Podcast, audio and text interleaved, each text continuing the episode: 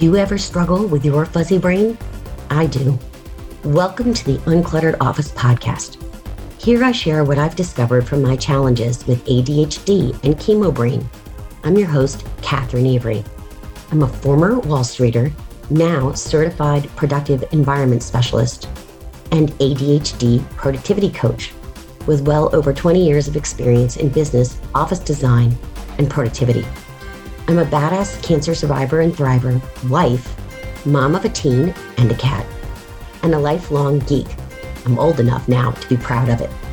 I've learned that whether we lose our keys, misplace our files, or constantly forget our appointments, we can design a work and home life that is simpler, easier, and fits who we are with our unique brains. I believe that to be truly productive, we need to learn how to be intentionally unproductive, a strange twist for a productivity coach. But hey, I love to ski, sail, and surf. Listen in and learn how to streamline your space and systems so you can be more focused, organized, and have more time to be intentionally unproductive.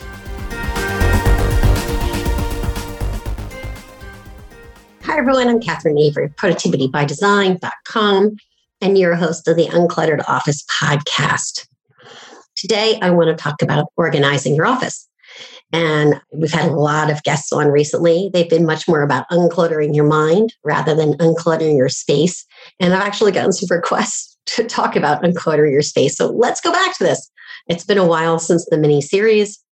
This is actually going to be a series as well, although longer segments about organizing. In a day, we're really going to kind of start with psychology of organizing why do we keep our stuff and our clutter? So I'm going to start with a story. The very first time I decided that I was going to unclutter my office, uh, we were living in Silver. We called our Silver Mine house. And this is going back, oh boy, over 12 years ago. I'm guessing 15 or 16 years ago. Our office was a shared office. I'm going to guess it was about 12 by 20. So it was really a sizable space. And there was just tons of stuff. And the primary culprit for all that stuff was me. I just had everything under the sun. I was in design school. I had art supplies, countless interior design magazines. I had papers. Paper is my arch nemesis. I'm really a person who struggles with paper. I'm thrilled that a lot of life has gone to digital. I probably have a digital clutter problem now. I don't have as much of a paper clutter problem. And I decided to hire an organizing team to come in and help me in one day, in one fell swoop, six hours straight. And we organized my entire office, the one that I shared with my husband. But I was there most of the time. He wasn't in there as much because he worked at an office, not in the home. And so a couple things happened. The first one was six hours for me was absolutely draining and exhausted. There's no way that I could ever do six hours of organizing for myself ever again, not in a row. I found that sort of my sweet spot is three to four hours. Many of my clients, it's about the same. Back then, I was undiagnosed. I did not know I had ADHD. I do know it now. However, my office space was super amazingly organized. It was outrageous how great it was. It was completely empty. And what I found after I emptied my office is that I had to deal with the demons of nothing in the space. So it was just me, no excuses, no saying, well, I can't find that paperwork or whatever it was. Clutter had provided me with sort of a safety net, and I didn't realize it. And I bring this up because if you're struggling with clutter, I want you to know there's a psychological component to it. And be gentle with yourself. You may not be able to have someone come in in six hours and completely redo your space. You may need to do it over the course of several days. There's nothing wrong with you. You're not broken. That's okay. So let me start there. So over time, I became a certified productive environment specialist where I specifically learn systems to help people get their offices organized. I'm now doing productivity coaching for the neurodiverse which includes people with ADHD, et cetera. I do not help people who are dealing with chronic disorganization in, say, their basement, their attic, or their kitchen. I only work with office spaces. So, everything I teach you today about organizing, or I talk about on a psychological basis today, because I'm really going to teach that in the next episode, how you organize your paper, applies no matter what. clutter is clutter and it has the same psychological effect, whether you're dealing with your kitchen or whether you're dealing with your office space. You might only have one area that it's a real problem. My office can become a dumping ground for things. I can close the door, nobody has to see it. But then when I come into my office space here, my home office, which I actually keep pretty dang neat, and we're going to talk about that too, it drains my energy. So, first thing is, why do we keep stuff? We keep stuff for a couple of reasons. One is we think we might use it someday. And you run into this quite a bit with people, especially who come from an era of the Great Depression, who just didn't have enough things and they always had to take care of items no matter what. They had to repair them, they had to make use of them. And if they couldn't make use of them, they were really kind of undone because there was so little to be had during the Great Depression. So even the folks who come out immediately following that generation grew up with grandparents who reused the cookie tin to put sewing items in or who took the aluminum foil and used it as you know they washed it off and they used it a second time and you know i don't want to diss on anyone because that's a very real thing so i just want you to be aware i'm like a judgment free zone here so i'm not dissing you for your clutter i'm just letting you know why you might have it second reason is you could be saving it for a special occasion I was notorious for having tons of crystal and china and everything else. And I've been selling it like crazy or giving it away because I just wasn't using it. So, what I decided was a few years ago, I was going to use it. And if I didn't use it over the last, say, four or five years, then I've been getting rid of it because I just don't need that much stuff. One of the things you can do for yourself is you're letting things go. And by the way, this does apply to your office. I bet you dollars to donuts. You have a couple vases in your office and you might only need one or you have some tchotchkes that were once meaningful and they no longer are. Maybe they're from a company where you're long since gone and you'd rather not think about that experience anymore. One of the ways you can let things go is to say to yourself that someone else could use it more than you could. And that's really helped me to know that I could give something away to someone who really, really needed it. You know, that whole one man's trash is another man's treasure. So this woman's trash is somebody's treasure. God bless them sentimental value. It could be, uh, oh boy, I'll give you a perfect example. I had a, again, not an office story, sorry, because I really got my office cleaned up. So it's hard for me to give good stories around that. I had a teapot that was my great aunt's. She's long since gone. She'd be like 110 now. So it's okay. And she had this teapot in the family for like 200 years. And I was like, no, we can't get rid of that. That's a family teapot. It's important. Well, I looked at it recently and it was like broken in spots. It just takes up space. It was this huge teapot. It had no meaning to me, no sentimental value whatsoever. And I have other things to my great aunt. I let that go. I mean, nobody's going to want it all broken. You know, it's just time to let it go. So, what would be the equivalent of that in your space? That's an office item. It could be that pin someone gave you at a work event and you no longer talk to that person, you really don't need it anymore. It might be some statue one for some award that no longer resonates with you, no longer has deep meaning, things like that. Another reason we keep stuff is because we spent our hard earned money on it and we think, oh, you know, I've got to sell that to make it worthwhile. And some things just don't sell right now. Uh, people don't want them, particularly antiques, anything of that uh, nature young people aren't really purchasing crystal bowls, crystal vases, because they're not really using them. So, uh, you know, the way we entertain in this day and age is very different. And that's the case even with the office. Where would this apply in your office? It could apply where you keep champagne glasses for a celebratory drink with a new client signed on. Let's say you have three sets of them. You might only need one set. Just things to think about as you're going through your office space you know, sort of why you're keeping what you keep. Believe me, in offices, the primary culprit is like office supplies and paper.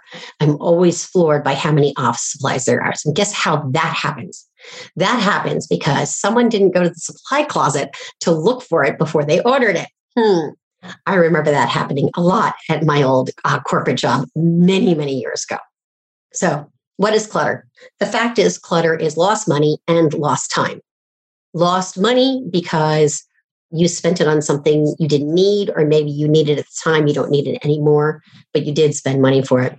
Lost time because typically what happens in an office space is you're looking for a document and you can lose up to two hours a week in looking for documents because you don't know where they're filed or where you put it last or where it is on the stacks of paper on your desk.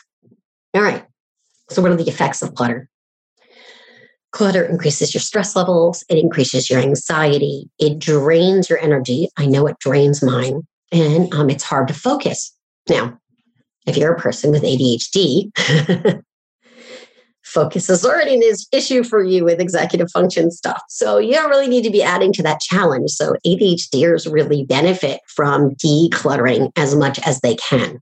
And really having a system for that old, remember the uh, expression, uh, everything in its place. Everything has a place and everything in its place, I think was the expression. God, I'm dating myself. The last thing to say around this is that your space, your physical space, reflects what's going on in your inner space, in your inner world. If you're sitting in chaos, it is quite possible that what's going on inside for you is chaotic. Maybe you're going through a very difficult change and the clutter helps you feel safer. Maybe you're kind of with dealing with a disorganized mind and so therefore your papers and things are disorganized. Sometimes just to be fair people just don't know. They don't have a system. They don't know how to maintain and by the way that was my big issue after silvermine i didn't know how to maintain it that's why i had to go off and become a certified productive environment specialist so i could learn how to maintain my own space and now of course i teach to other people the system and um, i'm going to be talking about much of that over the course of the next couple podcasts. So, clutter drains your energy.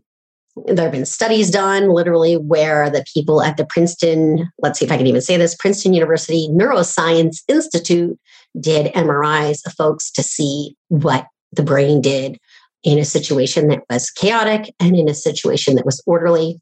And what they found was the brain craves order. We like orders of things. We like patterns. We like systems. We just naturally drawn to that in our brains some of you out there are super creative saying to yourself but i thrive in my clutter. I thrive in my chaos. I have everything out so i can see it. If that's the case for you it could be that you're a piler so there's sort of two types of people in the world. There are many types of people in the world.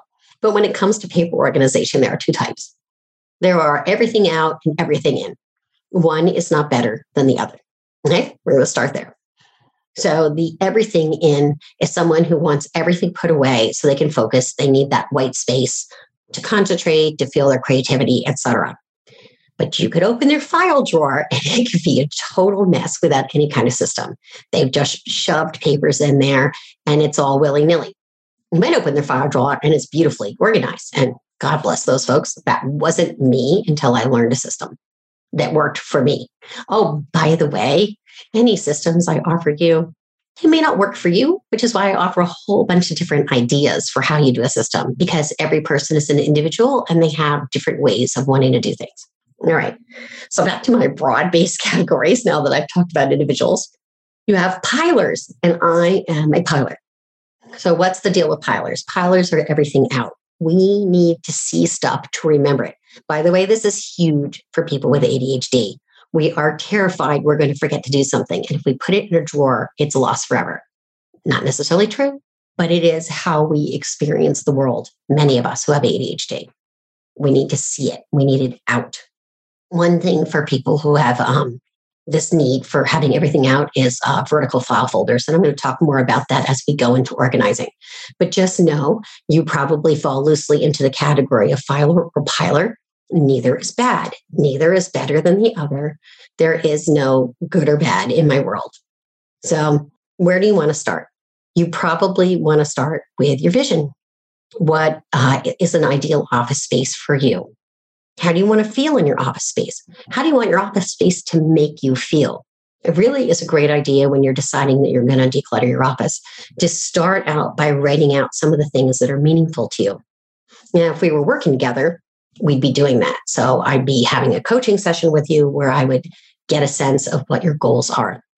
One of my clients right now, her goal first was to get her office organized. Uh, and then she had a trunk filled with file folders, all to do with a medical situation from a family member. And that trunk is supercharged with memories, very intense emotionally for her. And that is why we did a whole lot of stuff first before we tackled the trunk. And God bless her, she's been doing it, she's been working on it. Sometimes she just has to step away from it.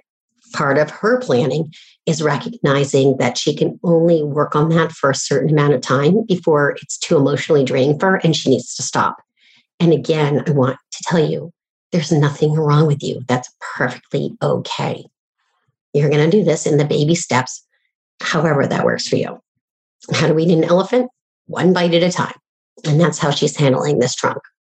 Another client, her husband passed away. There's a whole bunch of insurance paperwork that needs to be done. And it has, again, been incredibly emotionally charged for her. So, what is she doing?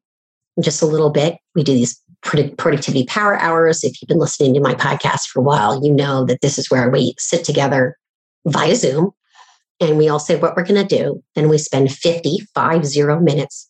I set a timer and we all work for 50 minutes. And so during our power hour, that's what she does. Why? Um, she has accountability. She has a buddy you know, or two or three, since we have a bigger group than just us, not just the two of us. And then she knows that that's the only time she has to work on it. She can walk away from it if she needs to. She gets that chance to let herself emotionally recalibrate around it.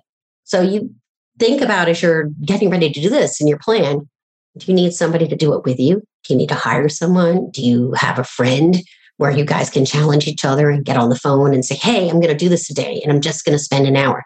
And if an hour is too much, set a timer for 10 minutes and just get started. It is really, really hard to start decluttering.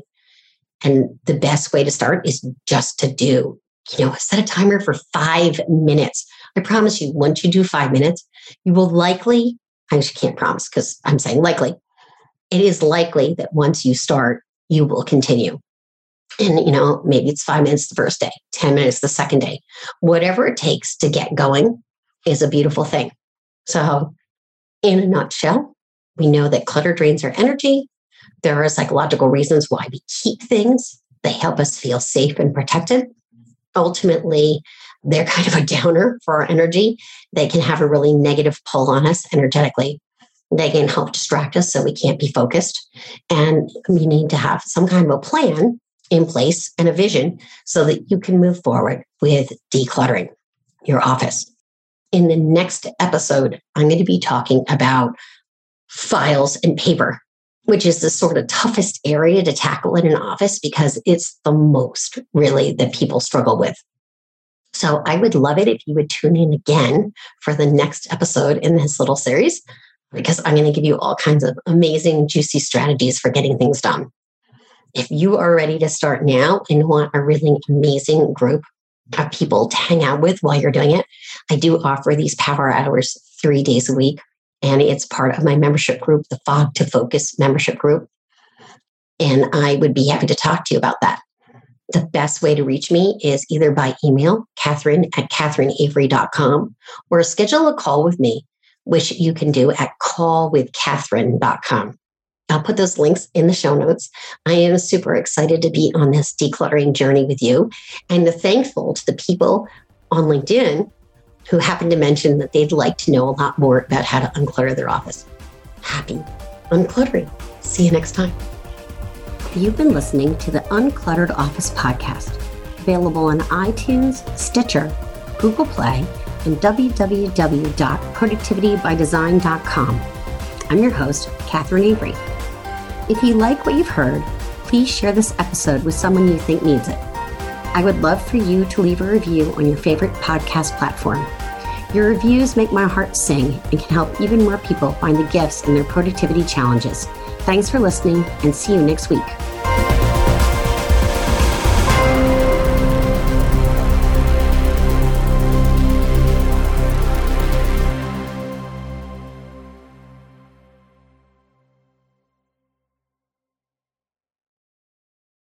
This podcast is part of the Sound Advice FM network. Sound Advice FM, Women's Voices, Amplified.